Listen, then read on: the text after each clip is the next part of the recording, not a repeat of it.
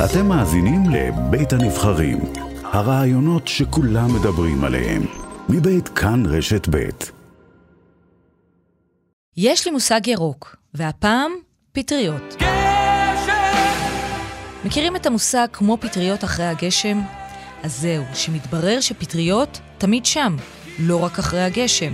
הפטריות בעצם נמצאות לאורך כל השנה בקרקע. זה אסף קרבני, מנהל מחלקת ניהול יער ומידע יערני בקרן קיימת לישראל. הכורים שלהם, מה שאנחנו קוראים לו התפטיר, הוא נמצא שם כל הזמן. הנבגים שלהם שהם מפזרים, הם נמצאים שם כל הזמן. אז מין הפטריות כמו שאנו מכירים אותם. רק לעיתים חלק מהפטריות מוציאות גופי פרי מעל פני האדמה, פטריות הכובע, וזה מה שאנחנו מתייחסים אליו ואומרים, הנה פטריה ביער.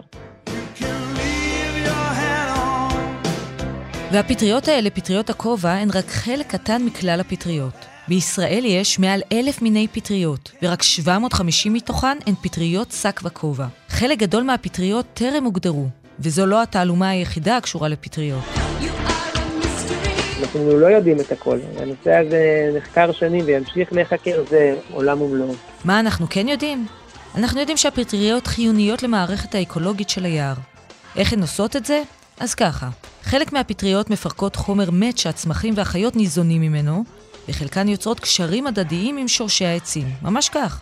הפטריות מעבירות מהקרקע לצמחים פחמיים, מים ומינרלים, ובתמורה העצים מספקים לפטריות סוכר. כך ותן של הטבע. והעצים, אנחנו יודעים, הם אחד האמצעים הטובים ביותר לניקוי המזהמים שאנחנו קולטים. הבעיה הגדולה היא הפטריות הרעילות.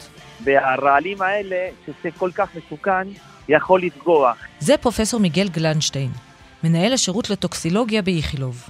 חלק מהם יכול לפגוע בכבד, חלק מהם יכול לפגוע בכליות, ויש חלק מאוד מאוד קטן שאנחנו לא מכירים כל כך טוב גם כן, יכול לפגוע בלב. ואין ממש דרך ברורה להגיד איך לזהות את הפטריות הרעילות. צאלי אל היער. לצאת אל היער תמיד כדאי, לכתוב פטריות בלי להיות מומחים, פחות. אבל בפעם הבאה שתראו פטריה, תדעו שזה רק קצה קצהו של הכובע.